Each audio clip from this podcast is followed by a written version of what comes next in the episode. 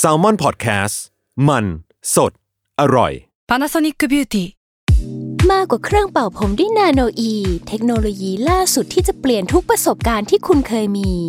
นาโนอีมอยส์เจอร์พลัสเพิ่มความชุ่มชื้นให้เส้นผมหลังใช้งานมากขึ้นถึง 18 เท่า พร้อมชะลอการเฟดของสีผมสำหรับคนชอบทำสีผม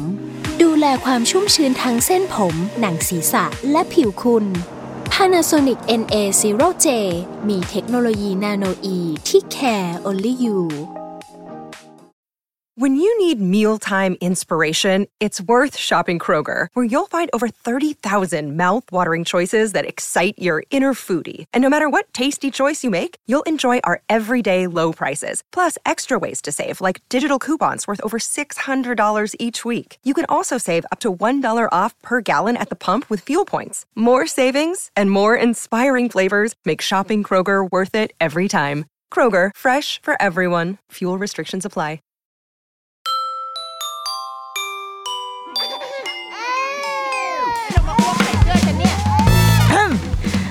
รุกี้มัมคุณแม่มือสมัครเลี้ยงกับนิดนก สวัสดีค่ะดรุกี้มัมคุณแม่มือสมัครเลี้ยงกับนิดนกค่ะ สัปดาห์นี้เรามาคุยกันเรื่องเกี่ยวกับหนังสือดีกว่า จะว่าไปมันเป็น EP ที่ที่เรารวบรวมดีกว่า ประมวลประสบการณ์ ประมวลสิ่งที่เจอสิ่งที่เก็บสะสม มาในในในหัวตัวเองเนี่ย เออปะปุปุปะไปเรื่อยๆ จนรู้สึกว่า เออ มันน่าจะกลมๆมาเป็นอีพีนี้ได้ เรื่องมันเริ่มต้นจากว่าหลังๆ มาเนี้ย ช่วงก็ไม่หลังๆหรอกคือตั้งแต่มีลูกตั้งแต่ศึกษาอ่านหนังสืออะไรมากมายอะ่ะก็จะสนใจสนใจด้วยแล้วก็มีโอกาสได้ได้คุยกับ ใครกับคนกับใครก็ตามอะที่แวดล้อมเกี่ยวกับประเทศฟินแลนด์ค่อนข้างเยอะค่อนข้างบ่อย อาจจะเออหาทำเองด้วยก็หนึ่งนะกับสองก็คือ เออมันมันมันมีมันมีวาระให้ต้องไปเจอจริง ๆอะไรเงี้ยแล้วมันส่วนใหญ่แล้วอะค่ะ มันก็จะเชื่อมโยงมากับเรื่องเรื่องการเลี้ยงลูก เรื่อง parenting แล้วก็เรื่องหนังสือ มันก็จะวนๆมันก็คือเออมันก็คือสิ่งที่เราสนใจอะเนาะและมันก็มาบวกกับว่า เมื่อเร็วๆนี้ได้ไปสัมภาษณ์กับท่านทูต คนอย่างฉัน คนหน้าอย่างฉันไปไปสัมภาษณ์ท่านทูต ซึ่งเอาจริงในตอนแรกที่รู้ว่าจะได้คุยอะเกรงนะเว้ยเครียดนะเว้ยว่าโอ้โหคนกักขละอย่างฉันไปไปคุยกับคนระดับแบบคุณชายประวันรุษยังไงนึกออกไหมเป็นคุณชายประวันรุษที่เป็นเลขาเลขาโท ที่ประจำออกโพสต์อยู่ตามต่างประเทศอย่างเงี้ยเอาอันนี้ก็คือมีความอ่านนิยายเยอะเกินไป ก็มีความเครียดเล็กน้อย แต่ว่าพอได้ พอได้ไปทำจริง ๆ นะ พอได้ไปเจอเจอตัวของท่านทูตจริง ๆ รวมถึงเจ้าหน้าที่สตาฟที่เป็นคนที่อยู่ในสถานทูตค่ะเฮ้ยเราเรารู้สึกว่าเราสัมผัสได้ถึงความถึงความฟินแลนด์อะโดยที่ โดยที่ยังไม่ได้ยังไม่ได้เริ่มคุยเลยนะแต่มันคือ DNA ของคนเหล่านี้ซึ่งเดี๋ยวจะเป็นยังไงเดี๋ยวจะเล่าให้ฟังนะนั่นแหละ คือพอทั้งหมดทั้งมวลมันรวมกันนะคะก็เลยคิดว่าเออเราอยากจะอยากจะมาชวนคุยเกี่ยวกับ เกี่ยวกับเรื่องของฟินแลนด์ ผ่านการเลี้ยงลูกและผ่านหนังสือฟินแลนด์ เราคิดว่าในช่วงหลังๆ มา คุณพ่อคุณแม่หลาย ๆ คนน่าจะเริ่มคุ้นเคยกับ หนังสือที่มาจากประเทศนี้ประเทศฟินแลนด์เนี่ยมากขึ้น ก่อนหน้านี้ในตลาดเอาเอาพูดกันในเรื่องแบบหนังสือนิทานเนาะในตลาดหนังสือนิทานไทยอะส่วนใหญ่ มันก็จะมาจากญี่ปุ่นเป็นหนังสือแปล หนังสือที่เป็นที่เป็นของคนทำที่เป็นคนไทยจริง ๆ มันมีนะ แต่เรารู้สึกว่ามันไม่โดดเด่น โอ้ใช้คำว่าไม่โดดเด่นไม่ได้เดี๋ยวดราม่าแต่ว่ามันไม่ เออมันมันอาจจะไม่ฮุกมั้ง ไม่ฮุกมากพอมั้ง แต่ว่าเวลาเรา ไปเดินร้านหนังสืออ้อย่างเราเองเราทำร้านหนังสืออย่างเงี้ยเราก็จะรู้สึกว่าหนังสือ พอเป็นหนังสือแปลญี่ปุ่นปุ๊บเฮ้ยมันสื่อสารกับคุณพ่อคุณแม่คุณพ่อคุณแม่ซื้อง่ายมาก ภาพสวยเนื้อเรื่องน่ารักก็ดี มีหนังสือจากอังกฤษจากอเมริกา หลังๆ วันนี้มีแบบมีจากสเปนก็มีไต้หวันก็มี มันก็จะเริ่มมาแต่ว่าอาจจะไม่ได้เยอะมาก แล้วก็ที่เริ่มที่เริ่มเริ่มและและเราอะในฐานะ พอทำร้านหนังสือทำทำเขาเรียกสื่อสารในเรื่องหนังสือค่อนข้างเยอะอยู่ในคลุกคลีอยู่ในวงการเนี่ยค่ะ เราพบว่ามันมาแรงมากก็คือหนังสือที่มาจากประเทศฟินแลนด์ จริง ๆ คนรุ่นเราอะ คุ้นเคยแหละ เพราะว่าเรามีมูมินเนาะเรารู้จักมูมิน มูมินก็มาจากฟินแลนด์เหมือนกัน แต่ว่า ความฮิตในหมู่เด็ก คือมูมินภาพของมันมันจะโตขึ้นมานิดนึง เป็นเด็กประถมประถมปลายขึ้นไปที่เราจะอ่านหนังสือมูมินใช่ไหมแต่ว่าตอนเนี้ยหนังสือฟินแลนด์ที่เรารู้จักมันจะเริ่มแบบขยบลงมาเป็นเด็กเล็กมากขึ้น เรื่องแรกที่เราคิดว่ามันมาแบบมันมาตีอะมันเป็นเป็นตัวเปิด เป็นตัวตบตัวเปิดเสิร์ฟเปิดลูกเสิร์ฟมาอย่างดีก็คือเรื่องตาตุปาตุของสำนักพิมพ์นาวา ตาตุปาตุเป็นหนังสือที่เราว่า ตอนแรกทุกคนงงว่า เอ๊ะแบบอะไร แกแกกำลังจะมาทำอะไรกับหนังสืออะไรวะเนี่ย เป็นการ์ตูนหรือเป็นอะไรวะงง แต่ว่าหนังสือเล่มแรก ตาตุปาตุเล่มแรกออกมาโหเด็กๆ คือฮิตมากเด็กอนุบาล เราสังเกตได้จากแบบเด็กอนุบาลที่โรงเรียนลูกเนี่ยแหละตอนนั้นลูกยังลูกเพิ่งอยู่เตรียมอนุบาล แล้วเราเราก็ขายให้กับเด็ก ๆ อนุบาลใช่ป่ะแล้วเราก็จะเห็นกระแสความ fever ของของอีตาตุปาตุเนี่ยฮิตมาก พอออกเล่มสองมามันก็ฮิตอีกเพราะว่าพอคนพอมันออกเล่มแรกแล้วอะคนก็จะเฝ้ารอเล่มสองแล้วมันมีเล่มสามเล่มสี่ตอนเนี้ย เล่มห้าแหละ เป็นเล่มที่ห้าที่ออกมา แล้วก็กลายเป็นว่าทุกคนรู้จักตาตุปาตุ เมื่อเร็วๆนี้ก็เพิ่งจะมีหนังสือจากฟินแลนด์ มาอีกเล่มหนึ่งมาจากอีกหนึ่งสำนักพิมพ์ที่ ที่ก็เป็นหนังสือเปิดตัวของเขาเลยเหมือนกัน ชื่อหนังสือว่า คุณปุ๊บปั๊บแพะขี้ละเมอแล้วออกมาสองเล่ม คุณปุ๊บปั๊บอ่าเล่มหนึ่งชื่อว่า คุณปุ๊บปั๊บแพะขี้ละเมออีกเล่มหนึ่งเล่มหนึ่งชื่อว่าราตรีสวัสดนะ คุณปุ๊บปั๊บกับอีกเล่มหนึ่งชื่อว่าคู่มือนอนหลับ ฉบับคุณปุ๊บปั๊บซึ่งอีสองเรื่องเนี้ย มันเป็นเรื่องที่ว่าด้วยคุณปุ๊บปั๊บคุณแพะขี้ละเมอเป็นหนังสือที่แปลมาจากภาษาฟินแลนด์ โดยคุณ อ่านถ้าอ่านภาษาไทยผิดขออภัยนะ คุณมารีคุณนัสเป็นคนเขียนหนังสือเล่มนี้ ซึ่งจริง ๆ เราเพิ่งมารู้เหมือนกันเว้ยว่า คุณมารีคุณนัสเนี่ย เคย เราอะประเทศเราอะเคยแปลหนังสือของคุณมารีคนเนี้ย มาแล้วเมื่อนานมาก เป็นหนังสือเรื่องซานตาคลอสเคยได้อ่านด้วย เคยได้ไปเอ่อได้ไปเปิดอ่านแล้วมันก็น่ารักอะแต่ว่าตอนนี้มันหาซื้อไม่ได้แล้ว แต่เข้าใจว่าสำนักพิมพ์เขากำลังอยากจะ เอาเข้ามาพิมพ์ใหม่อะไรอย่างนี้นะอีคุณปุ๊บปั๊บเนี่ยก็เป็นเรื่องเป็นเรื่องเกี่ยวกับคุณแพะที่เวลานอนแล้วมันไม่นอน คือนอนไม่หลับ คือนอนหลับแต่ว่าละเมอ คือชีวิตเป็นคนเป็นชีวิตแบบ ที่ราบเรียบปกติอะเหมือนเป็นพนักงานออฟฟิศปกติ แต่ว่าพอนอนหลับปุ๊บจะไปก่อเรื่องก่อเหตุมากมาย โดยที่ตัวเองไม่ได้รู้เรื่องรู้ราวอะไรหรอก เพราะว่าละเมออยู่ก็มันก็จะมีคำถามว่าอ้าวแล้วละเมอแล้วไปได้ยังไง ปลอดภัยหรือเปล่า เขาก็จะมีเป็นคู่หูเป็นเพื่อน หรืออาจจะเรียกว่าลูกกระจอกก็ได้ เป็นเจ้าหนูที่เป็นเพื่อนอันนั้นก็ไปด้วยกัน จุกจิกจุกจิกชื่อจุกจิกเออ ก็ไปไปร่วมผจญภัยเป็นตัวแบบว่าคอยกันรถอะอย่าไม่ให้รถมาชนคุณปุ๊บปั๊บอะไรเงี้ยแล้วพอนางตื่นขึ้นมานางก็จะไม่ได้จำอะไรไม่ได้ เรื่องราวมีแค่นี้เลย นี่คือเรื่องของคุณปุ๊บปั๊บส่วนอีกเล่มหนึ่งที่เป็นคู่มือนอนหลับเนี่ย เล่มนี้น่ารัก เพราะว่าเขาจะพูดถึง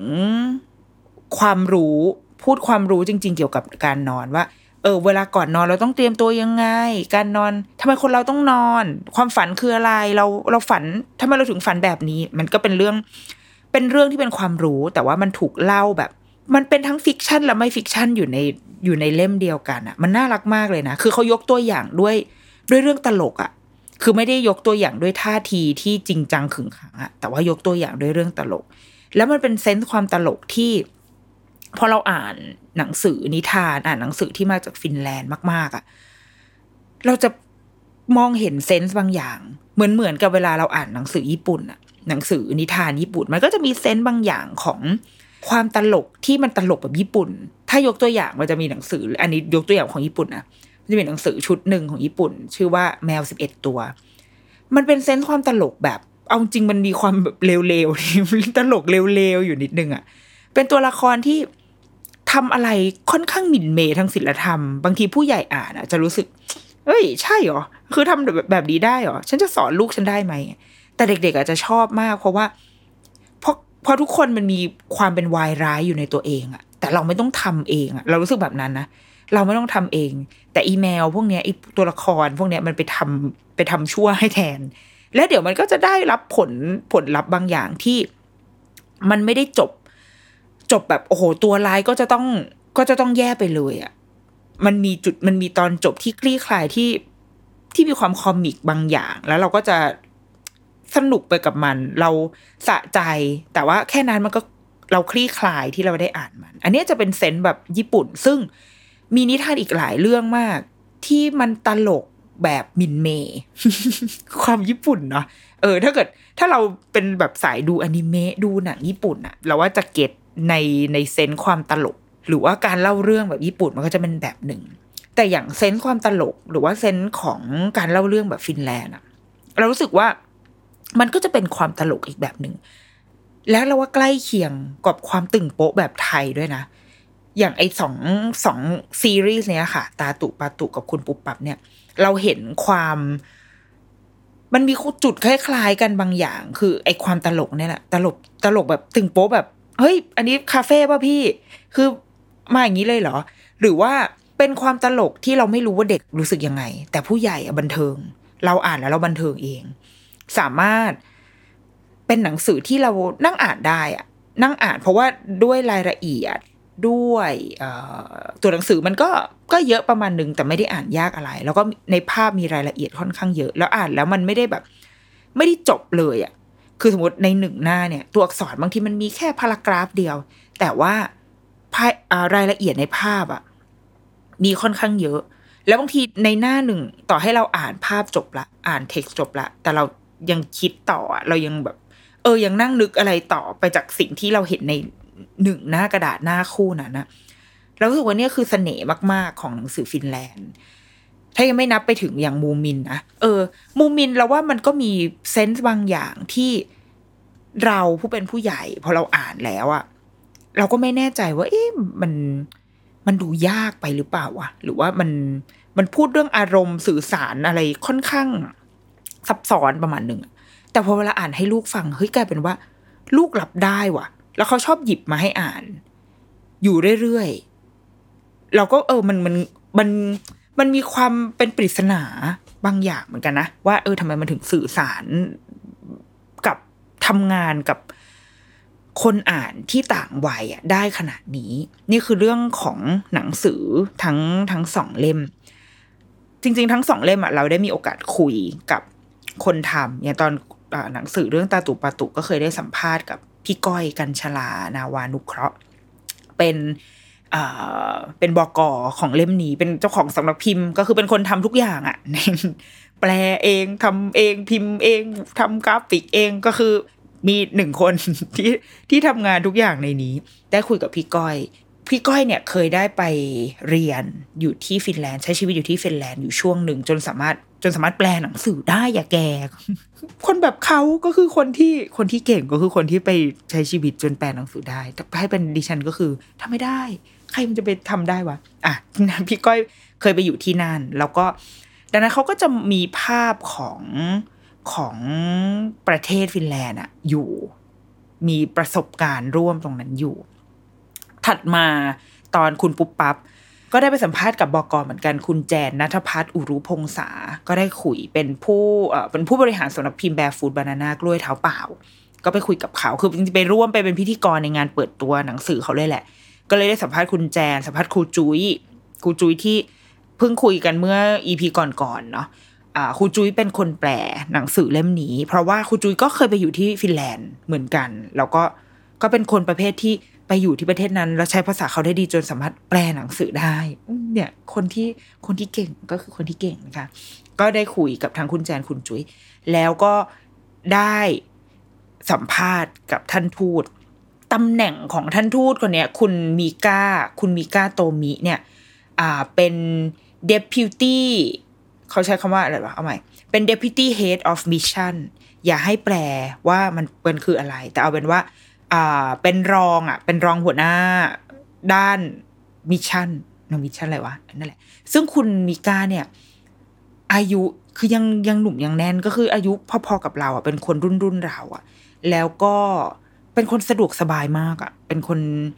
เราไม่ได้รู้สึกว่าเราเราจะเกรงอย่างที่เราคิดอะ่ะไม่ใช่ feel แบบ ต้องมีการพานพุ่มเดินมา ไม่ไม่ได้อะไรแบบนั้นเลย ก็เหมือนเป็นเพื่อนร่วมงานคนหนึ่ง เรารู้สึกว่าจากการได้เจอในวันอีเวนต์นะในวันในวันที่เป็นงานเปิดตัวหนังสือ แล้วก็มาเจออีกครั้งหนึ่งตอนที่ได้แบบนั่งคุยกันสัมภาษณ์จริง ๆ ค่ะ แล้วสัมผัสได้ว่า มันเป็นคนปกติอะที่เราก็คุยกัน ไม่ได้มีพิธีรีตองอะไรเลย เขาก็เดินไปเปิดประตูให้เราอะไรเงี้ยทั้งทั้งที่เฮ้ยแล้วเขาก็ไม่ได้มีค่าทาสบริวารที่จะต้องมาเอาอกเอาใจอะไรอะเพราะว่าวันนั้นที่เราไปเนี่ยอ่าเป็นวันคือที่สถานทูตเขาจะมีการ เป็นช่วงที่ work from home เนาะก็จะจำกัดคนที่จะเข้ามาออฟฟิศแล้วก็จะปิดเร็ววันนั้นเป็นวันศุกร์เขาก็จะปิดเร็วดังนั้น ประมาณสักเที่ยงบ่ายสองอะไรไม่เกินอะ่ะ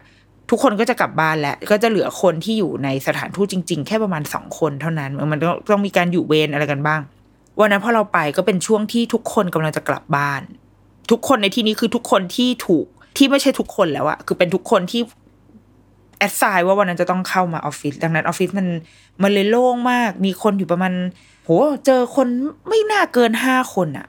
เขาก็เดินมาก็แบบอ้าวคุณเดินมาทางนี้นะนี่ อันนี้ห้องนะแล้วก็ห้องน้ำอยู่ตรงนี้ ถ้าจะเอาอะไรก็ก็เอาเลยเอาตอนนี้เลยนะ เพราะว่าเดี๋ยวจะปิดละ คือมันไม่มีแบบ ไม่ใช่ภาพสถานทูตแบบที่คิดเลยอะคือมันเหมือนเราเข้าไปเข้าไปออฟฟิศตัวเองอะยังมีพิธีรีตองมากกว่านี้อีกเอางี้ดีกว่า แต่ว่าคือเข้าไปที่นี่แล้วแบบอ้าวโอเคนะยูโอเคใช่ไหมจัดการตัวเองโอเค ไปละ แล้วเขาก็ไป ก็ไปจริง ๆ เลยนะคือไปแบบไปจริง ๆ แล้วก็ท่านทูตก็มาคุณคุณมีกาเนี่ย ก็มาแบบก็มาคนเดียวเดินเข้ามา แล้วก็อ้าวสวัสดีครับ แล้วก็เข้ามานั่ง อ้าวน้ำมีน้ำยัง คือมันไม่ต้องมีผู้ช่วย คือเขาอาจจะมีผู้ช่วยจริงก็ได้นะเลขงเลขา แต่ว่า ก็โตๆแล้วก็จัดการตัวเองเด็ก็ไม่ได้มีใครที่ต้องมาเดินตาม ไม่ได้ดูมีความเป็นพิธีรีตองใดๆเลยเรารู้สึกว่า อันเนี้ยคือสิ่งหนึ่งที่สัมผัสได้ว่า อ๋อ ประเทศที่คนมันมันเท่ากันอะมันก็อย่างนี้แหละ คือเอาวัตถุประสงค์เป็นหลักอะเอา objective สิ่งที่เราจะมาทำเป็นหลักเออมันทำมันแค่นั้นแหละก็คุณมาสัมภาษณ์ผมมาคุณเราก็คุยกันเนี่ยนี่คือสิ่งที่แบบสัมผัสได้ กับอีกหนึ่งอันเว้ยคือวันที่เป็นงานเปิดตัวหนังสือค่ะ เรื่องคุณปุ๊บปับเนี่ยมันจะมีอีตัวแพะนี่เป็นพระเอกใช่ไหมทางสำนักพิมพ์เขาก็บอกว่าเขาจะมีแพะมาร่วมงานด้วย จะเป็นหนึ่งใน guest มาใส่มาสคอต ซึ่งมาสคอตเนี่ยก็จะไม่ทำอะไรหรอกนะ ก็คือแค่แค่จะมานอน คือ keep character ว่าเป็นแพะแบบชอบนอนก็มานอนไม่ได้มีอะไร แล้วก็โอเคโอเค พอนะวันงานเว้ยก็เลยเพิ่งได้รู้ที่หน้างานว่าอ๋อคือตอนแรกก็เราก็คิดว่าคนที่ใส่มาสคอตอะ มันก็จะเป็นคนที่ที่ถึกที่สุดอะ ถ้าเกิดว่าเราจัดงานอีเวนต์สักงานหนึ่งอะ คนที่เป็นหน่วยกล้าตายใส่มาสคอตก็คือคนที่แบบว่า เอามาครับได้ครับได้ค่ะ เดี๋ยวทำเอง คือถ้าเป็นเราเราก็ทำได้คือเอามามาใส่ก็อดทนนิดหน่อย มีความเป็นสตาฟอะแต่ปรากฏว่า ทางสำนักพิมพ์บอกว่า เนี่ย คนที่จะใส่มาสคอตตัวเนี้ย เป็นเจ้าหน้าที่คนหนึ่งที่สถานทูต ก็คือเป็นคนที่ทำงานสถานทูตอะ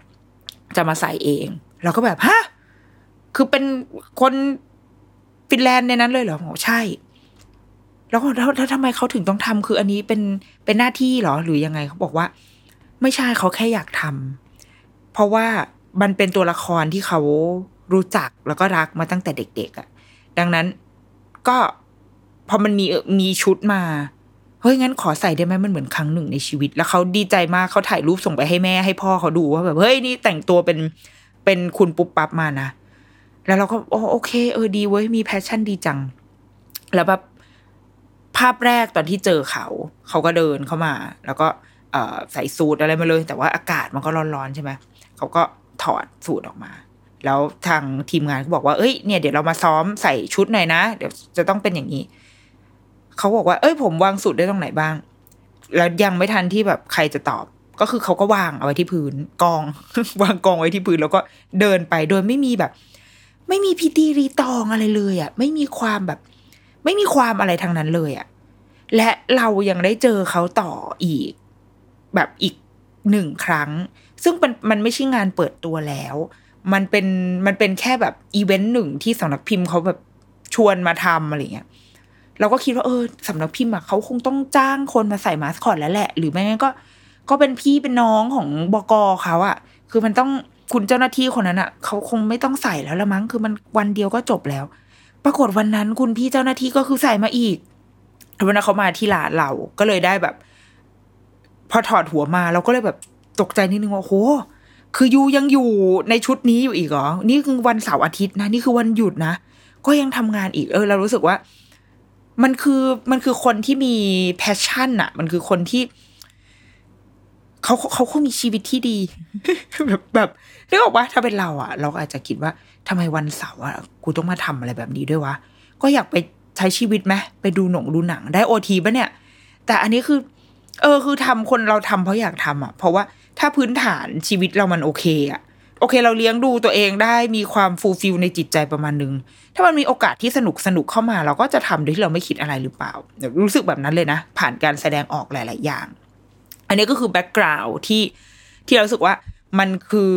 ภาพของของความฟินแลนด์ที่เรารู้จัก ตัดมาที่ตอนที่สัมภาษณ์กับคุณมิก้า เราในช่วงแรกเราก็อยากคุยกับเขาก่อนว่า คืออยากรู้ว่าการการเติบโตมาในฐานะที่เป็นเด็กฟินแลนด์คนหนึ่งอะคือคุณมิก้าเนี่ยด้วยวัยเขาอะค่ะ คืออายุสามสิบกว่าซึ่งมันจะเป็นช่วงการเติบโตเดียวกับที่ประเทศฟินแลนด์อะปฏิรูปการศึกษา คือตอนนี้เราเหมือนเหมือนเราทุกคนยอมรับใช่ไหมว่าฟินแลนด์เป็นประเทศที่ประสบความสำเร็จด้านการศึกษา ซึ่งมันเกิดจากการปฏิรูปการศึกษาอย่างจริงจังมีหนังสือที่เขียนเรื่องอการศึกษาของฟินแลนด์เยอะมาก และมันถูกทำอย่างเป็นระบบและใช้เวลา คุณมีก้าเนี่ยคือ คือคนรุ่นรุ่นที่ถูกทำมานี่แหละ คือโตมาแบบนั้นแหละ ก็เลยอยากรู้ว่า เออ คุณมีก้ามีชีวิตวัยเด็กเป็นยังไง เขาบอกว่าเขามีวัยเด็กที่ ที่ยอดเยี่ยมมากคือใช้คำแบบนี้เลยอะหรือว่าฉันแปลไม่ดีก็ไม่รู้นะบอกว่ามีวัยเด็กที่ที่ยอดเยี่ยมมาก สิ่งหนึ่งที่ที่เซอร์ไพรส์นิดหนึ่งก็คือเขาอยู่ในเมืองเดียวกับคุณนักเขียนเรื่องคุณแพะอ่าคุณปุ๊บปั๊บเนี่ย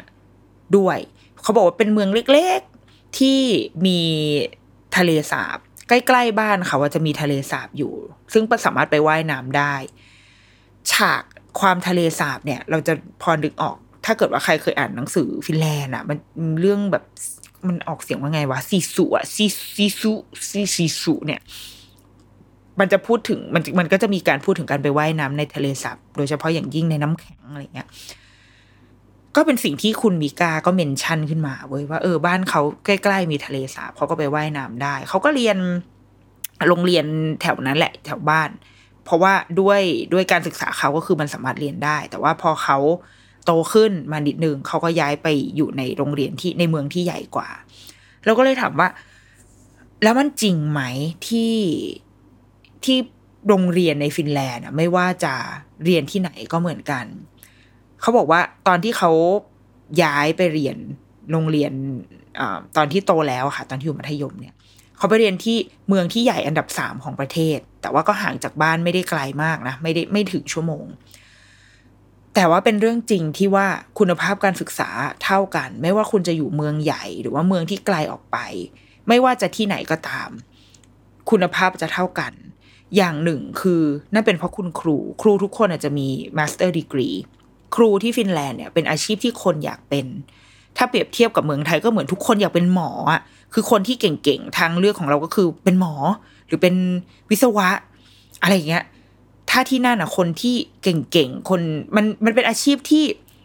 ที่เรารู้สึกว่าเฮ้ยถ้าเราได้เป็นมันมันเจ๋งว่ะ มันมีเกียรติอะมันพอๆกับการอยากเป็นหมออยากเป็นนักกฎหมาย แล้วมันเข้าค่อนข้างยากมาก ดังนั้น ครูก็เลยค่อนข้าง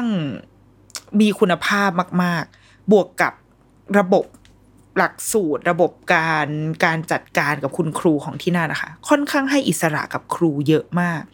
ไม่มีการมาประเมินวุ่นวายทำแฟ้มจัดโต๊ะที่ไม่ได้เกี่ยวอะไรกับ ไม่ได้เกี่ยวอะไรกับการศึกษา อันนี้คุณมีก้าไม่ได้พูดนะคะดิฉันพูดเอง คุณครู คุณครูที่นั่นจะมีอิสระในการออกแบบการสอนเยอะมาก แล้วมันก็อาจจะมาพ่วงไปกับว่า เด็กก็ไม่ต้องสอบ ไม่ต้องวัดผลประเมินผลอะไรนั้นคือมันมันเป็นห้องเรียนที่ที่ที่อิสระที่มันสามารถออกแบบเองได้ นั่นก็เลยทำให้ทุกๆทที่คุณภาพการศึกษามันเลยจะใกล้เคียงกันหมด และความชุมชนเนาะคนในชุมชนก็จะเข้ามา คือด้วยความที่มันมันเป็นประเทศที่ตรวจสอบได้คุยกันได้เป็นคนเหมือนกันอย่างเงี้ยมันก็ทุกอย่างมันทำงานกันใกล้ชิดหมด มันก็เลยทำให้ทุกโรงเรียน สามารถเข้าเรียนได้ คนในชุมชนไว้ใจว่าโรงเรียนมีคุณภาพมากพอที่ลูกเราจะไปเรียนอย่างเงี้ย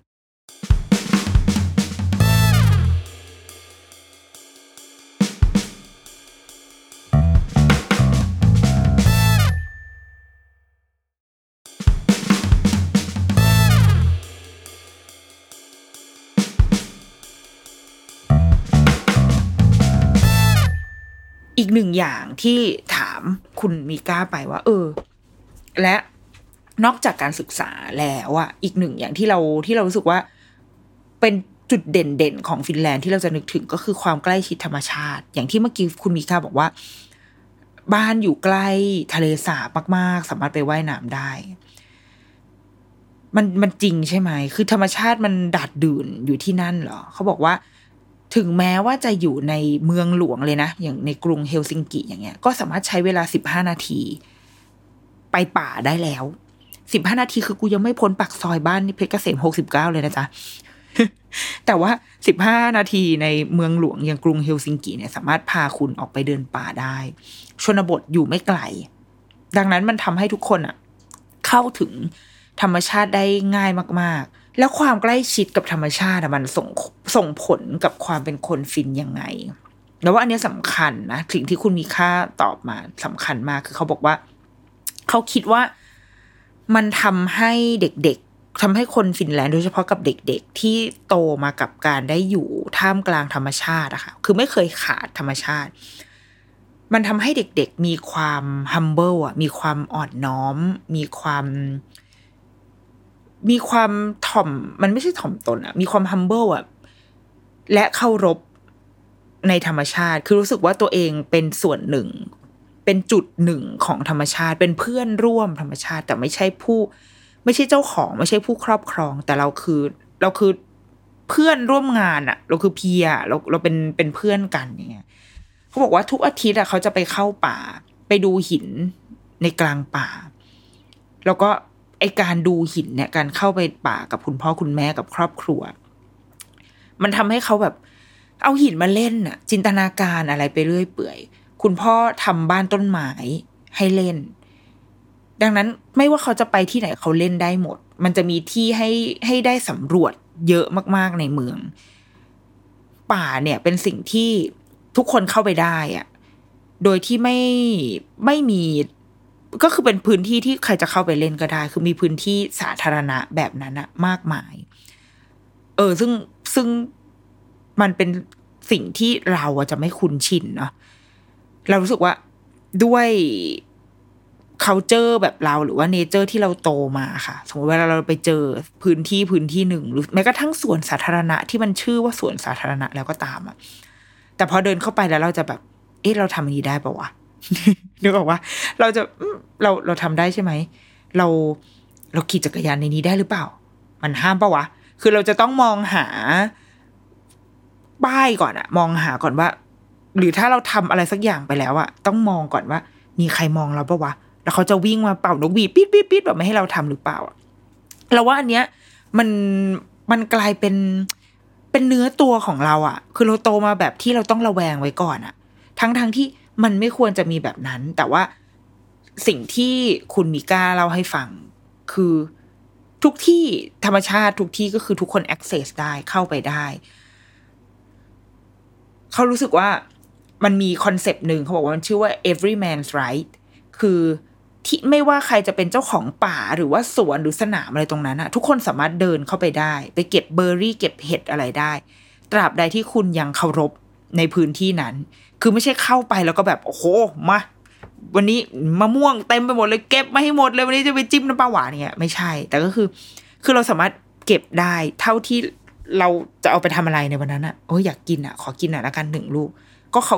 เคารพตัวเองแล้วเคารพเจ้าของพื้นที่ตรงนั้น มันเลยทำให้ด้วยไอ้หลักการแบบเนี้ยเพราะเขาเชื่อว่าที่ทุกที่มันก็คือของทุกคนอะ ทุกคนมีสิทธิ์ที่จะเดินเข้าไปตรงนั้นได้ ตราบใดที่คุณยังเคารพ ทุกที่ในประเทศนี้เปิดต้อนรับทุกคนเสมอ ทุกคนก็เลยเข้าป่า ทุกคนไปแลบแลนทุกคนไปในที่ที่มันใหญ่กว่า เพราะว่าธรรมชาติคือสิ่งที่ยิ่งใหญ่ ยิ่งใหญ่กว่าตัวเราอะ่ะ มันคือความ humble ที่รู้ว่าเราเป็นส่วนหนึ่งของอะไรที่มันใหญ่กว่า ใหญ่กว่านั้น ดังนั้นตัวเรามันจะเล็กมากแล้วเราจะเราจะคำนึงถึงธรรมชาติ เราจะนึกถึงธรรมชาติเสมอ เออ มันมันก็คือ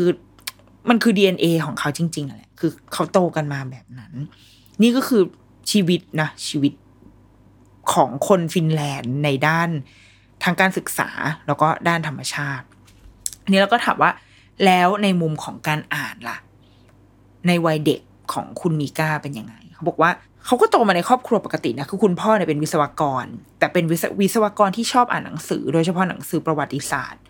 มาก ๆ ส่วนคุณแม่เนี่ยเป็นคุณครู แต่ในอีกด้านคุณแม่เป็นนักเขียนด้วย เป็นนักเขียนและนักวาดภาพหนังสือเด็ก คือคุณแม่เขียนนิทาน ครอบเขาก็เลยโตมาในครอบครัวที่ที่รักการอ่านอะเออ แต่พอเราพูดคาว่าครอบครัวรักการอ่านในบริบทไทยอะมันมันดูแบบเป็นครอบครัวแบบ โอ้ยดูมีความรู้อะดูนั่งอ่านหนังสือกันทุกวัน แต่เราสึกว่า จากที่ฟังเขาพูดอะมันไม่ได้รู้สึกว่าตัวเองสูงส่งหรืออะไรอะมันก็แค่ เหมือนเราเป็นครอบครัวที่ชอบอาบน้ำนึกว่าคือ ก็เออก็อ่านก็อ่านหนังสือ คือคุณคุณพ่อเหมือนการอ่านหนังสือมันก็เป็นเป็นด้านหนึ่ง เป็นทางเลือกหนึ่ง เป็นเป็นวิถีชีวิตปกติที่เราทำเหมือนเราแปรงฟันอาบน้ำอะไรเงี้ยเขาเล่าให้ฟังว่า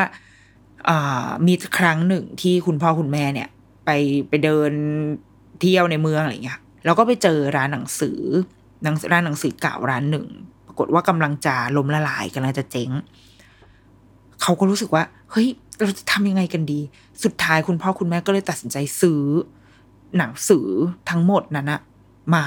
เขาบอกว่าเนี่ย ผ่านไปกี่สิบปีแล้วไม่รู้เพิ่งจะจัดเสร็จอะเพิ่งจะจัดเสร็จเพิ่งจะอ่านกันยังไม่จบเลยมั้งทั้งหมดที่ซื้อมาเนี่ย เพราะว่า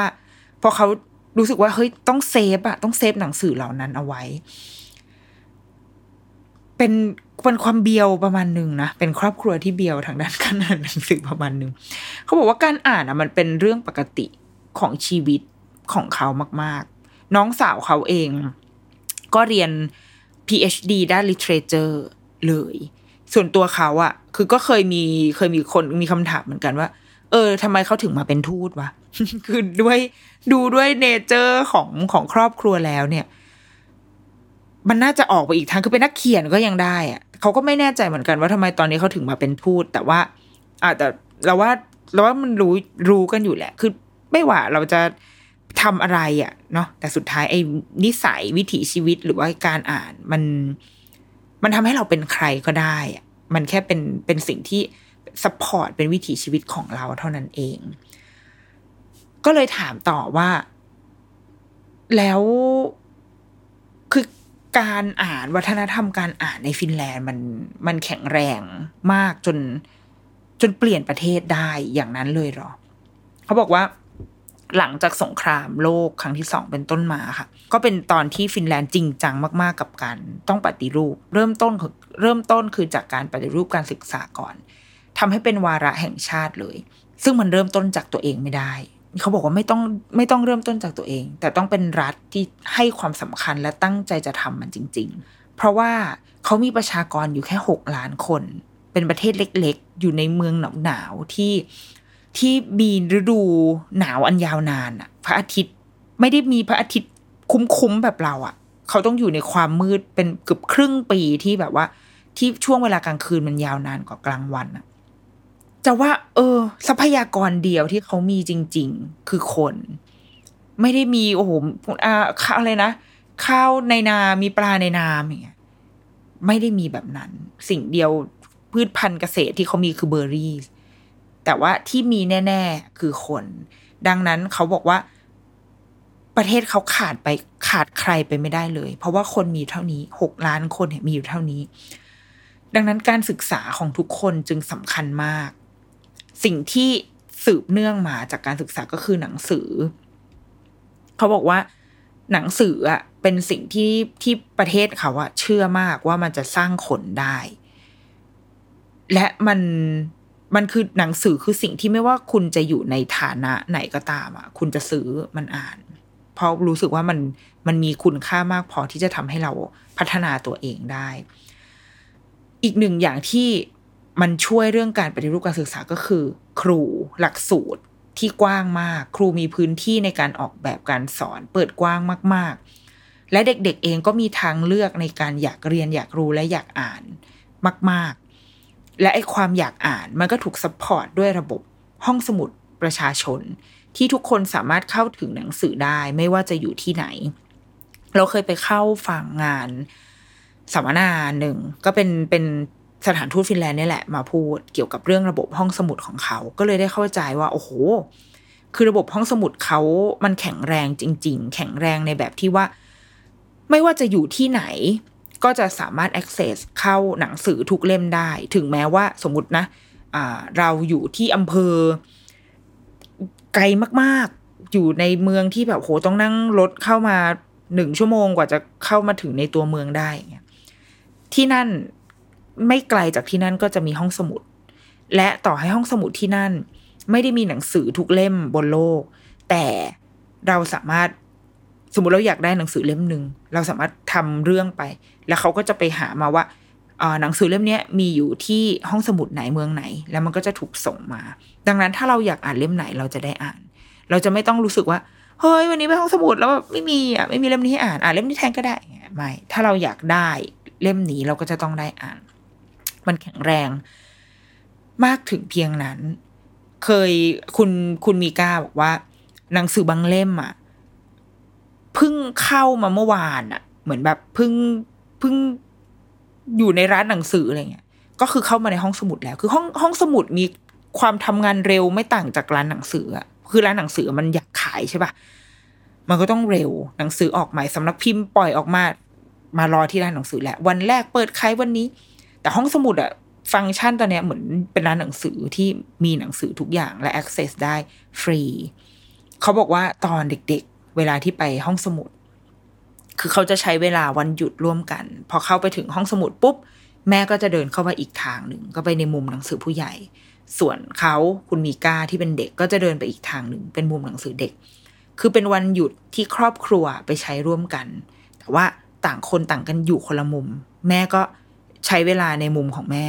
ลูกก็นั่งอยู่ในมุมของลูก explore หนังสือที่อยู่ในมุมของเด็กไป เขาสึกว่ามันการอ่านมันเลยมันเลยเป็นวิถีชีวิตจริง ๆ มันคือความทรงจำมันคือมันคือไลฟ์สไตล์อะ เออ แล้วมันน่าตื่นเต้น มัน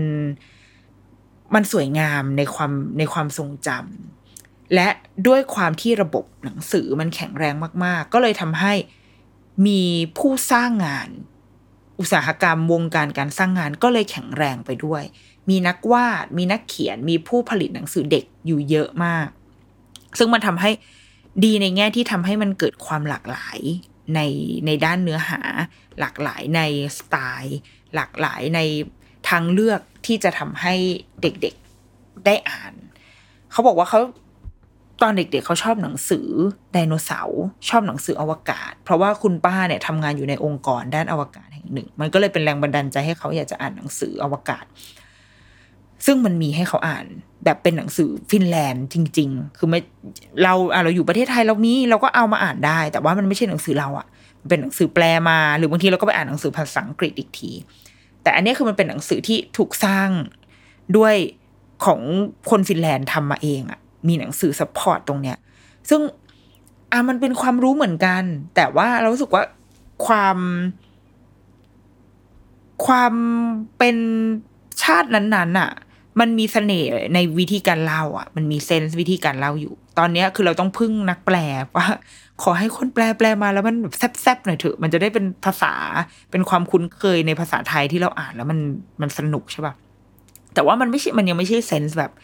แบบไทยอะเออแต่อันเนี้ยคือเขามีหนังสือเขาบอกว่าเขาจำไม่ได้หรอกว่าหนังสือเขียนว่ายังไง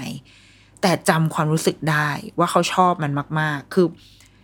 ซึ่งหนังสือกับวัยเด็กอะมันต้องมันคือแบบนี้เลยนะ มันคือการจำความรู้สึกได้ มันจำประสบการณ์ตอนที่เราอ่านหนังสือได้ เราก็เลยถามเว้ยว่า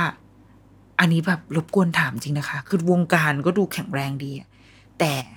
อาฉันอาจจะขายหนังสือ ก็เลยเกิดความสงสัยว่า ถ้าห้องสมุดมันแข็งแรงมากขนาดนั้นแล้ว และหนังสือขายขายจะขายใคร เพราะว่าทุกคนก็ไปยืมหนังสือในห้องสมุดใหม่ เอ้ย ทุกคนก็จะไปยืมหนังสือในห้องสมุดไง คุณอันนี้คุณแจนที่เป็นเจ้าของสำนักพิมพ์แบร์ฟูดบานานาก็เลยบอกว่าขอช่วยตอบอันนี้ว่า ก็ขายให้ห้องสมุดไงคะ เพราะว่าสมมติห้องสมุดมีทั้งหมดหนึ่งหมื่นแห่งในในประเทศ เพราะว่ามันมีเยอะมากถูกไหมสำนักพิมพ์พิมพ์มา ก็คือหมื่นเล่มไงก็ก็ส่งไปห้องสมุด แล้วมันก็จะมีส่วนที่เกินออกมาอีกนิดนึง ที่เอาไว้ขายคนที่อยากจะได้ คือไอ้แล้วคุณมีกาก็เสริมว่า เด็กๆอะ่ะเขาว่าเข้าถึงหนังสือได้ แต่ถ้ามันเจอเล่มที่ชอบจริง ๆอะเราก็อยากจะซื้อมาเก็บถูกไหมซึ่งห้องสมุดมันมีหนังสือทุกเล่มเว้ยเด็กได้อ่านเหมือนเป็นโชว์รูมอะเข้าไปอ่านโอ้ยชอบอะแต่ว่าถ้ามันอยากอ่านซ้ำอีกอะมันก็ต้องไปห้องสมุดอีก ซึ่งมันก็ไม่แน่ว่าเราจะได้ยืมถูกไหมคือการไปห้องสมุดมันคือการลุ้นๆน่ะว่า เล่มนี้มันมีคนยืมไปปะวะ เกิดอาทิตย์นี้ไปแล้วแบบอ้าวไม่มีก็ต้องเก็บความ เก็บความชอกช้ำเอาไว้ ตอนเด็กๆอะเราเราจะเช่าหนังสือ เราคือคนรุ่นเช่าหนังสือ แต่ก่อนจะไปเช่าร้าน ต้นชื่อร้านต้นสนอยู่ที่พรันนก เพราะว่าแม่จะเช่านิยาย ส่วนเราจะไปเช่าการ์ตูนอ่านซึ่งเราจะจำความรู้สึกแบบฟีลเนี่ยได้ว่าสมมติจะอ่านชินจังใช่ อ่านไปเล่มถึงเล่มสิบห้า อะวันพรุ่งนี้กูจะไปยืมเล่มสิบหกปรากฏเล่มสิบหกไม่อยู่อะ ในวันที่สิบห้าเอาไปคืนแล้ว เดินไปที่ชั้น เอาสิบหกไม่อยู่ มันอืใช่ไหมความทางทางที่ชินจังอะเนื้อเรื่องมันไม่ได้ต่อเนื่องมันไม่ได้มี ไม่ได้มีความต่อเนื่องอะไร คือจะอ่านเล่มยี่แปดก่อนก็ยังได้เลย แต่แบบฟีลลิ่งมันไม่ได้สุดท้ายก็ต้องยืมเล่มสิบเจ็ดไปก่อนเนี่ย ดังนั้นหนังสือห้องสมุดอะมันเหมือนช่วย ช่วยให้เราได้ได้กว้างอะ ได้เปิดกว้างอ่านอะไรกว้างๆไปก่อน แต่สุดท้ายถ้าเราอยากจะอ่านมันซ้ำๆอยากจะเก็บมันเอาไว้ เราก็ต้องไปซื้ออยู่ดี ดังนั้นระบบมันทำงานร่วมกัน หนังสือพิมพ์มา มีที่ที่จะซื้อไปแน่ๆก็คือห้องสมุดก็คือรัฐนั่นแหละก็คือเงินภาษีคือสุดท้ายเรา มันก็คือเราเนี่ยแหละที่เราซื้อ แต่ถ้าเราอยากได้อยากเก็บ ก็จะมีเวอร์ชั่นที่เอาเคฉันไปซื้อสำนักพิมพ์ก็อยู่ได้ ผู้สร้างงานคนวาดคนเขียนก็อยู่ได้ เป็นระบบที่ support กันเอง เขาบอกว่าห้องสมุดในเฮลซิงกิเนี่ย อันนี้เคยคุยกับครูจุ๋ยห้องสมุดในเฮลซิงกิ อันใหม่ล่าสุดก็คือโอดีเนาะโอดีเนี่ยเป็นของขวัญที่รัฐบาลมอบให้กับประชาชนเนื่องในวันครบรอบกี่ปีของฟินแลนด์เนี่ย ของขวัญที่สร้างคือห้องสมุด เอาไงดี เป็นยังไง เป็นยังไงทำไงดี คือเป็นสิ่งที่ เออเนาะซึ่งมันไม่ได้ มาเปล่าๆปรี้ๆด้วยนะ คือมันเกิดจากการซาวเสียงมาแล้วด้วย มีการสอบถามแล้วว่าอยากได้อะไร แล้วถ้าเป็นห้องสมุดอยากอยากให้ในห้องสมุดนั้นมีอะไร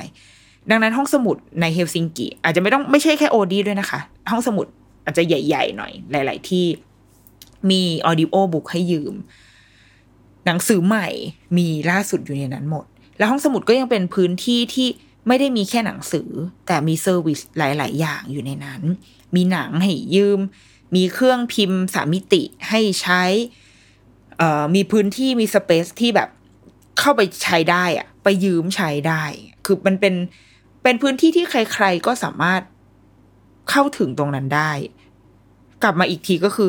ถ้าเป็นเราเราก็จะเข้าไปด้วยความรู้สึกว่า เอ๊ะ ได้ปะวะหนึ่งทำได้ใช่ไหมสองเสียตังค์ไหมสามจองยังไง จองยากไหม สี่คือห้ามอะไรหรือเปล่า เพราะว่าพอเวลาเราไปใช้สถานที่อะไรที่มีความแบบราชการราชการอะเราจะต้องเตรียมใจไว้แล้วว่าโอ้ต้องห้ามแบบ ห้ามติดไอ้นี่ ห้ามเอาอาหารเข้ามากิน ห้ามหนึ่งสองสามสี่มีข้อห้ามมากมายเลยแต่ว่าอันเนี้ยมันคือมันคือ sense ที่ว่าคือถ้าเขาสามารถเข้าไปในสวนที่ไหนก็ได้อะขนาดนั้นแล้วอะ ไอการใช้พื้นที่ในห้องสมุดมันคงเป็นเรื่องขี้ปะติ๋วมากอะเราว่านะมันคงมันคงเป็นเรื่องแบบ เออ อะไรก็ได้ก็เข้าเข้าไปได้แหละ เลยถามคุณคุณมีก้าต่อว่า ในมุมของความเป็นนักการทูตเนาะรู้สึกไหมว่าการอ่านหรือการศึกษามันคือซอฟต์พาวเวอร์ของฟินแลนด์เมื่อเรานึกถึงเกาหลี เราอาจจะนึกถึงอาหารเนาะนึกถึงซีรีส์นึกถึงเพลง ญี่ปุ่นเราอาจจะนึกถึงการ์ตูนมังงะ นึกถึงเพลงเหมือนกันนึกถึงซีรีส์นึกถึงหนังอะไรเงี้ยแต่พอพูดถึงฟินแลนด์เราจะนึกถึงการศึกษานึกถึงการอ่าน เขาก็บอกว่าเขาเขารู้สึกว่าการอ่านใช่การอ่านมันคือมันคือการส่งออกทางวัฒนธรรมอย่างหนึ่ง และการศึกษาของฟินแลนด์อะ เขารู้สึกว่ามันคือความคิดสร้างสรรค์ เพราะว่าพอมันไม่ต้องมีการสอบวัดมาตรฐานอะไรมากมาย แล้วก็ครูและเด็กมีอิสระมาก ๆ ในการที่จะออกแบบหลักสูตรในการที่จะเลือกเรียน มันเลยทำให้เขามีทางเลือกมีวิธีการที่จะใช้ในการเรียนรู้อะมากมาย หนึ่งในนั้นก็คือการอ่าน เด็กๆจะได้อ่านหนังสือที่กว้าง กว้างขวางหลากหลายมาก ๆ แต่ก็มีหนังสือที่เด็กๆต้องอ่านอย่างเช่นเขาบอกว่ามีชื่อเป็นอันนึงเป็น national classic ของเขาอะเพื่อที่จะได้เข้าใจพื้นฐานอะไรบางอย่างก่อน หรือว่ามันจะมีหนังสืออีกหนึ่งเล่ม ชื่อว่าเจ็ดพระดอนเป็นหนังสือคลาสสิกแล้วว่าคงเป็นฟีลแบบฟีลอารมณ์แบบไงอะเออนึกไม่ออกอะแต่เป็นหนังสือคลาสสิกมาก ๆ ที่แก่นของเรื่องเนี้ยมันคือเรื่องของการ บอกว่าชีวิตคนเราอะมันดีขึ้นได้ ถ้าเรามีความรู้ ถ้าเราอ่านหนังสือ ถ้าเราทำงานหนัก ไม่ว่าจะมีสงครามภัยธรรมชาติอะไรก็ไม่รู้แหละ แต่ถ้าเราทำงานร่วมกันทำงานหนัก มีความรู้ เราจะรอดมาได้ ชาติเราจะรอดได้ นี่คือหนังสือที่ที่เด็กที่ทุกคนจะต้องอ่าน มันถูกมันถูกบ่มเพาะมาแบบนั้นแล้วอะมันถูกบ่มเพาะมาผ่านเรื่องเล่าประจำชาติ ที่บอกทุกคนว่า ชีวิตแกจะดีได้เว้ยถ้าแล้วชาติเราจะรอดได้ ถ้าเราอ่านหนังสือ ถ้าเรามีความรู้มีการศึกษาที่ดี ก็เลยทำให้คนที่นั่นและระบบที่นั่นมันออกแบบ มาให้เรามาให้คนอยากเรียนรู้อะแล้วก็มีโอกาสให้เรียนรู้ เอื้ออำนวยให้เราเรียนรู้โดยที่ไม่ต้องยากลำบากจนเกินไป แล้วเราก็เลยถามต่อว่าอ้าวแล้วถ้าเป็นหนังสือเด็กล่ะ คิดว่า character ของหนังสือเด็กอะ ของฟินแลนด์เป็นยังไง อย่างณตอนเนี้ยเรารู้จักหนังสือสองสามเล่ม โมมิน ตาตุปาตุ แล้วก็ล่าสุดก็คือคุณปุ๊บปั๊บ มันดูเออมันดูตลกนะเขาบอกว่าล่าสุดเนี่ยเขาก็เพิ่งเอาคุณปุ๊บปับเนี่ยไปให้ลูกอ่านไปอ่านกับลูกเขาเพิ่งมีลูกลูกเขาอายุประมาณสองสามขวบเองค่ะยังเล็ก ๆอยู่ ซึ่งแน่นอนมันเป็นภาษาไทย คือเล่มฉบับที่เขาได้มาเป็นภาษาไทยใช่ป่ะอ่าเขาก็อ่านไม่ได้อยู่แล้ว ก็เปิดดูรูปกัน เขาก็บอกว่าลูกเขาก็ตื่นเต้นกีดการ์ดเพราะว่ามันรูปมันน่ารักรายละเอียดมันเยอะ ส่วนตัวเราเองที่เป็นผู้ใหญ่นะตอนอ่านอะพอได้อ่านมันก็สนุกเว้ยคือเขาก็บันเทิงมากที่ได้อ่าน เราก็อยากรู้ว่าเรื่องมันอยากจะเป็นยังไงสองคือหนังสือมันมีภาพที่สวย แล้วก็ใช้รายละเอียดภาพเยอะๆ คือเขาบอกว่าเหมือนหนังสือหนึ่งเล่มอะเด็กอะก็จะรับได้ประมาณหนึ่ง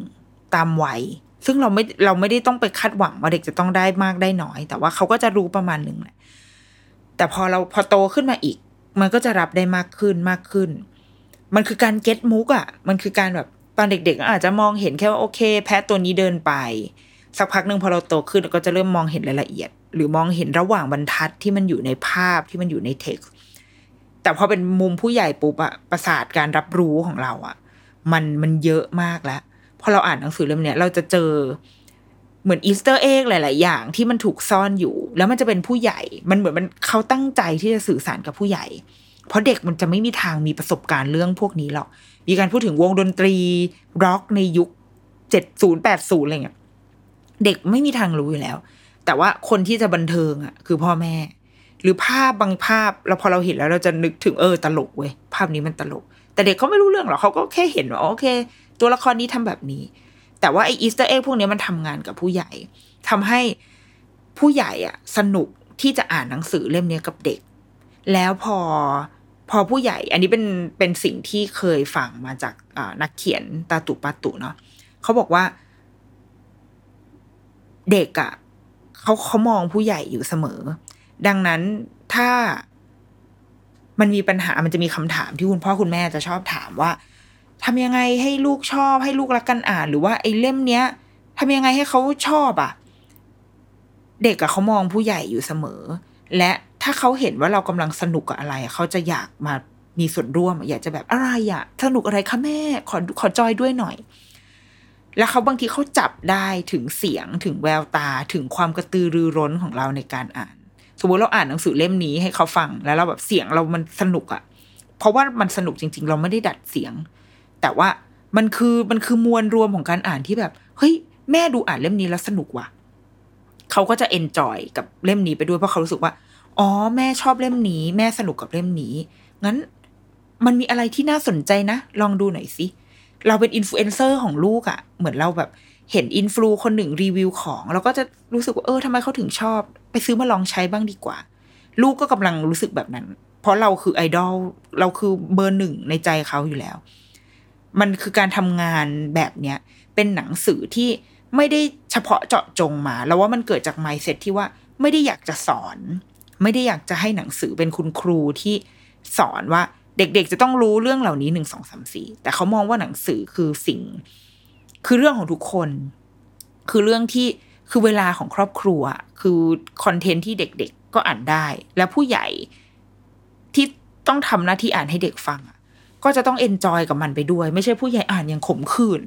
แบบกูอ่านอะไรอยู่เนี่ยอย่างซึ่งเราก็เคยเกิดความรู้สึกแบบนี้ในการอ่านหนังสือบางเล่มนะแบบ คือถ้ามันไม่ make sense บางทีเราก็ไม่อยากอ่านต่อเหมือนกันนะเราเกิดความรู้สึกแบบนี้เยอะเหมือนกัน คือเคยแบบ ถึงกลางเล่มแล้วบอกลูกว่าแบบ ลูกเราไปต่อไหมอะ ซึ่งแบบลูกก็มันก็อยากเอาไปต่อแล้วก็โอเค พออ่านจบเราก็จะบอกเขาว่า อืม คุณแม่หนูรู้สึกไงเล่มเนี้ย เออ ถ้าถามแม่แม่แม่ไม่ค่อยชอบเท่าไหร่นะเออแล้วก็จะเล่าให้เขาฟังว่าทำไมเราถึงไม่ชอบ แล้วเขาชอบตรงไหนก็คุยกัน แต่ว่า เออ มันมันไม่มันไม่จะลงอะ มันไม่บันเทิงอะ ถ้าเราอยากอ่านหนังสือ แล้วนอกจากหนังสือ แล้วมันมีเรื่องอื่นๆไหมที่ที่คุณมีก้ามองว่ามันเป็นซอฟต์พาวเวอร์ของฟินแลนด์เขาก็บอกว่ามันก็คงจะเป็นเรื่อง parenting เนี่ยแหละ เพราะว่าฟินแลนด์เองก็เพิ่งได้ เออเหมือนจัด ranking ว่าเป็นประเทศที่น่ามีลูกมากที่สุดในโลก อันดับต้นๆอะ ซึ่งก็ตัดภาพมาที่ข่าวประเทศเราก็คืออัตราการเกิดน้อยลงไปเรื่อยๆ ก็ถามว่ามันมี detail อะไรบ้าง สิ่งหนึ่งที่เรารู้แน่ๆ คือมันจะมีกล่องกล่องมอบให้เด็กแรกเกิด ซึ่งในกล่องเนี้ยก็จะมีของมากมาย มีเสื้อผ้า เสื้อถุงนอนกันหนาว มีหนังสือ มีของเล่น มีอะไรก็ตามที่ ที่จะเป็นเหมือนเป็นตัวไกด์ให้พ่อแม่คือเป็นของรับขวัญแหละ แต่ว่าคีย์เมสเซจที่มันไปกับกล่องนั้นก็คือว่า สื่อสารกับพ่อแม่ว่าสิ่งเหล่านี้คือสิ่งที่สำคัญจำเป็นกับลูกนะ เป็นสตาร์เตอร์คิดที่เอาไว้ตั้งหลักกัน อะไรอย่างอื่นนอกจากเนี้ยอาจจะเป็นสิ่งปรุงแต่งนะ แต่ไอ้พวกเนี้ยสำคัญแน่ ๆ ซึ่งมีหนังสืออยู่ในนั้น มีของเล่นเสริมพัฒนาการอยู่ในนั้น มีเสื้อผ้าที่อบอุ่นอยู่ในนั้น เป็นปัจจัยสีและบวกบวกอยู่ในกล่องอันนั้น เขาบอกว่าใช่มีกล่องนั้น ซึ่งวันนั้นที่สถานทูตอะได้เห็นไอ้ของในนั้นด้วยน่ารักความแบบลายแบบฟินแลนด์อะอืมแล้วก็เขาบอกว่าอีกหนึ่งอย่างคือมันมีสวัสดิการเรื่องการลาที่ไม่ไม่ได้จำกัดว่าจะต้องเป็นแค่คุณแม่ด้วย บอกว่าสำหรับอย่างเขาเนี่ยเพิ่งมีพ่อ ไม่ว่าจะพ่อหรือแม่ก็ตาม สามารถลาได้สิบแปดเดือน แต่ว่าสิบแปดเดือนเนี่ยก็จะไม่ใช่ว่าได้เงินเดือนปกตินะ ก็จะได้สวัสดได้รับเงิน support จากรัฐ ซึ่งแน่นอนว่ามันอาจจะไม่ได้เยอะเท่าเงินเดือนที่คุณมีหรอก แต่ว่าอยู่ได้ความรัฐสวัสดิการมันจะช่วยทำให้คุณสามารถอยู่บ้านเลี้ยงลูกและใช้เวลากับลูกได้ และรัฐก็จะกำลังพยายามอย่างเต็มที่ที่จะ encourage ให้พ่อใช้สิทธิ์อันเนี้ยให้มากขึ้น เพื่อให้คุณพ่อ เข้ามามีส่วนร่วมในการเลี้ยงลูกให้มากขึ้น ซึ่งตอนนี้มันแนวโน้มมันก็กำลังไปในทิศทางแบบนั้น สุดท้ายเราก็เลยคุยกับเขาต่อไปว่า แล้วคิดว่าคิดว่าอะไรที่ทำให้ฟินแลนด์วงการหนังสือวงการการสร้างหนังสือเด็กของฟินแลนด์มัน มันดูคึกคักอะไรเงี้ย มันดูมีนักวาดอะมีคนสร้างเยอะ เขาบอกว่า อืม ไอความที่เป็นรัฐสวัสดิการเนี่ยแหละ มันทำให้คนกล้าที่จะเทคริสก์อะเพราะว่า เออ เพราะว่าเหมือน เออ นึกภาพคุณเจ้าหน้าที่ที่มาใส่ชุด คุณแผะที่ละเมอออกเลยเพราะว่าชีวิตมันโอเคอะดังนั้น เออ วันนี้ไปทำอะไรที่มันจะลงหัวใจหน่อยดีกว่าเงี้ยไปทำงานทำอะไรที่อาจจะไม่ต้องได้เงินอะ่ะเพราะว่าเรามีเงินประมาณหนึ่งแล้ว คือเราอยู่ได้เรามีชีวิตที่อยู่ได้แล้วอะเรามีเวลาไปทำสิ่งที่ชอบแบบมันคือสิ่งที่เราเราโตมาด้วยความเชื่อแบบนั้นอะ ใช้ชีวิตต้องทำในสิ่งที่ชอบสิฟ้าอะไรเงี้ยแต่ว่าพื้นฐานคือเราต้องอยู่ได้ก่อน เขาบอกว่า เออ มันเป็นไปได้ว่าด้วยความที่เป็นรัฐสวัสดิการ ก็เลยทำให้เรากล้าที่จะเสี่ยงได้ แสดงออกได้อย่างเต็มที่ เพราะว่า safety พอทุกคนรู้ว่าไม่ว่าเราจะแสดงออกแบบไหนมันปลอดภัย จะไม่โดนไม่มีการโดนคุกคามเลยทั้งสิ้น เราทดลองได้ เพราะเรารู้ว่าทุกอย่างปลอดภัยแน่นอน และ creativity มันเลยตามมา และบวกกับระบบการศึกษาที่ดีเป็นทุนเดิมอยู่แล้วด้วย มันก็ทำให้สิ่งที่สื่อสารสิ่งที่เล่าเรื่องเล่าการผลิตงานเนี่ย มันก็มาจากคนที่ผ่านระบบการศึกษาที่อะพอใช้ได้มาเออ มันก็จะไม่ค่อยบงเท่าไหร่ แล้วมาบวกกับความรู้สึกสีเขียว ทั้งในแง่เศรษฐกิจว่าโอเคฉันอยู่ได้ และในสีเขียวที่ที่คือสีเขียวจริง ๆ คือ ไม่โดนจับอะไม่โดนฟ้องอะไม่ได้โดนแบบ โดนข้อหาเข้าคุกไปอย่างแบบมั่วซั่วอะไรเงี้ยมันเลยทำให้ความอิสรภาพตรงเนี้ยค่ะ ที่อยู่ตั้งอยู่บนพื้นฐานของความปลอดภัยในในชีวิต และในทางและในทางเศรษฐกิจอะก็เลยทำให้ทุกคนเทคริสได้ ทุกคนไม่ต้องมีเงินมากมายก็ได้ เพราะว่าอะไรถ้าจะทำอะไรที่ชอบแล้วถ้ารัฐช่วยได้ เขาก็จะช่วย คุณแจน สำนักพิมพ์กล้วยเท้าเปล่า ก็เสริมมาเขาบอกว่ามันมีองค์กรหนึ่งที่ฟินแลนด์มีองค์กรหนึ่ง ชื่อว่า Finnish Literature Exchange เป็นองค์กรที่ทำงานส่งเสริมด้านด้าน literature ด้านวรรณกรรม เขาจะให้ทุนกับไม่ว่าจะเป็นใครก็ตามอะที่จะมาทำงานเกี่ยวกับวงการวรรณกรรมของฟินแลนด์เนี่ยเขาจะสนับสนุนสปอนเซอร์ให้ อย่างเช่นหนังสือเรื่องคุณปุ๊บปั๊บเนี่ยก็ได้ทุนจาก FILI เนี่ยเหมือนกัน ดังนั้นมันทำให้ เขาเองในฐานะของคนที่ทำหนังสืออะที่ไม่รู้ว่าจะขายได้หรือเปล่าอะมันก็กล้าที่จะ take risk เพราะว่ามีรัฐบาลที่ไม่ใช่รัฐบาลตัวเองอะ support ให้มีทุนของของหน่วยงานอันเนี้ยช่วย support ให้อยู่ ซึ่งในบริบทของคนในประเทศเขาก็ support เช่นกัน ใครที่รู้สึกว่าอยากสร้างงานอะเราขอทุนได้ ก็ลองเสี่ยงดู พอระบบมันมันเอื้อให้แล้วเอื้อโดยไม่ยากด้วยนะ คือเราเข้าใจว่า จากฟังจากที่เล่าเนี่ยมันไม่ได้ยากเย็นอะไม่ได้ติดกับเอกสารอะไรแบบบ้าบอเขาแตกอะไรเงี้ยพอระบบมันง่ายปุ๊บ เออ รู้ว่าเสี่ยงแต่คงต้องขอลองได้ ถ้าลองแล้ว work เออโอเคทำต่อ แต่ถ้าลองแล้วไม่ work โอเค ถือว่าเราก็ไม่ได้เจ็บมาก เรามีมีฟูกรองรับอยู่ มันเป็นเงินทุนของเราส่วนหนึ่ง แล้วอีกส่วนหนึ่งก็เป็นทุนที่ที่องค์กรมอบให้เหมือนกันเนี่ยมันก็เลยทำให้แบบ ทุกอย่างมันมันรันไปได้ด้วยดี ระบบอะระบบที่ดี รัฐที่ดีอะมันทำให้ชีวิตง่ายขึ้นมานิดนึงมันไม่ได้แปลว่าโอ้โหเราอยู่สุขสบายหรืออะไรนะ แต่ว่ามันคือชีวิตที่เราว่า เออ ก็ประมาณนึงไหมคือเราอยู่ได้ พอเราอยู่ได้เราก็อยากจะทำอะไรที่เราที่เรารักทำอะไรที่มันจันลงชีวิตบ้าง ลองบ้าง ทดลองอะไรสิ่งเสี่ยงบ้างก็ได้ แล้วถ้ามันไม่ไหวก็เออโอเคก็ ก็ กลับมาไปลองสิ่งใหม่อะไรเงี้ยเนี่ยคือคือเรื่องราวทั้งหมดที่ได้คุยกับคุณมีก้าในวันในวันนั้น แล้วก็รู้สึกว่าได้ได้เข้าใจอีกหนึ่งมุมมองเกี่ยวกับประเทศเนี้ยมากขึ้นจากที่เดิมเคยได้คุยกับหลาย ๆ คนแล้ว ลองไปอ่านได้นะ มีหนึ่งเคยคุยกับทั้งหมดเนี่ยอ่านได้ที่ MOM สัมภาษณ์พี่ก้อยกันชลา ก็มีแตะที่เรื่องฟินแลนด์เหมือนกัน จะมีการพูดถึงหนังสือเจ็ดพระราดอนคำถามเกี่ยวกับเรื่องหนังสือฟินแลนด์ก็สามารถไปเสิร์ชหาได้ แล้วก็เคยสัมภาษณ์คุณครูเอลิซาคุณครูเอลิซาเนี่ยเป็นครูแนวครูสอนดนตรีแนว Orff ที่วันนั้นเขามาอบรมที่เมืองไทยมาจัดจัดการอบรมที่เมืองไทยค่ะ ก็เลยได้สัมภาษณ์ครูเอลิซาก็จะเป็นอีกมุมหนึ่ง อันนี้คือเป็นแบบเป็นคนฟินแลนด์จริง ๆ เป็นประชาชนน่ะ ซึ่ง มีหลาย ๆ อย่างที่เราว่า background คล้าย ๆ กันเป็น feel แบบที่บ้านก็ไม่ได้เป็นนักดนตรีอะไรหรอกนะ แต่ว่าชอบชอบเล่นแล้วมันก็อยู่ในอยู่ในสายเลือดอยู่แล้ว แล้วก็เขาไปเรียนไปเรียนแบบก็มีการได้ทุนอะไรเงี้ย คือมันสตอรี่มันจะซ้ำๆกันอะคือมันมีโอกาสคือเป็นคนธรรมดา ที่มีชีวิตได้ใช้ชีวิตอย่างมีความสุขได้ โดยที่ ถ้าเมื่อไหร่ที่ต้องการโอกาสมันจะมีรัฐเข้ามาช่วยอยู่เออก็ได้สัมภาษณ์ครูเอลิซามีสัมภาษณ์ครูจุ้ยก็เป็นเรื่องฟินแลนด์สามารถอ่านใน MM ก็ได้หรือว่าในพอดแคสต์ EP หนึ่งสองสี่หรือหนึ่งสองห้านี่แหละ ลองแบบไปย้อนฟังได้ แล้วก็ครั้งนี้ที่ได้สัมภาษณ์คุณมิก้าโตมิ Deputy Head of Mission ของสถานทูตฟินแลนด์ในประจำประเทศไทย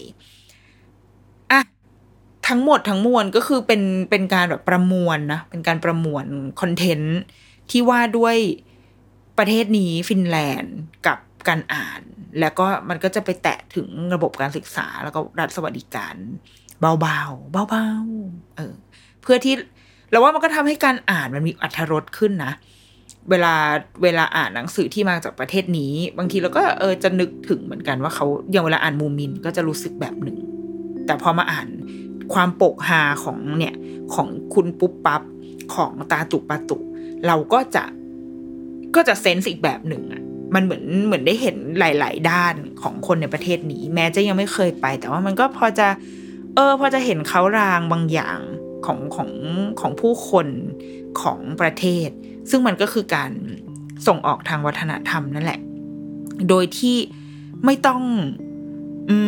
ม ไม่ต้องมาตะโกนตะแบงบอกว่าประเทศเราเป็นยังไง ดียังไง ดีแค่ไหน แต่มันคือการปล่อยให้ การปล่อยให้ความเป็นประเทศเรามันมันถูกรับรู้เองผ่านซอฟต์พาวเวอร์ต่าง ๆ ผ่านหนังสือ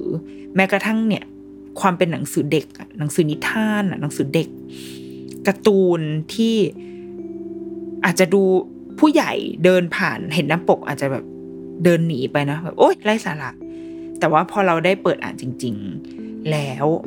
นอกจากความบันเทิงความสนุกที่ได้ได้ใช้เวลาอ่านกับลูกแล้ว เรารู้สึกว่า มันทำให้เราเข้าใกล้ความเข้าใจที่เราเรารู้จักได้ทำความรู้จักอะกับคนประเทศนั้นมากขึ้น มันก็คือความหมายของซอฟต์พาวเวอร์อะความหมายความหมายของการส่งออกทางวัฒนธรรมที่บางทีเราว่า คนที่ทำงานด้านการส่งออกทางวัฒนธรรมในบ้านเราอาจจะยังไม่เข้าใจ ก็เลยยังอยากขายผัดไทยต่อไป อยู่เรื่อยๆ เอาล่ะดูรุกี้มามสัปดาห์นี้ สวัสดีค่ะ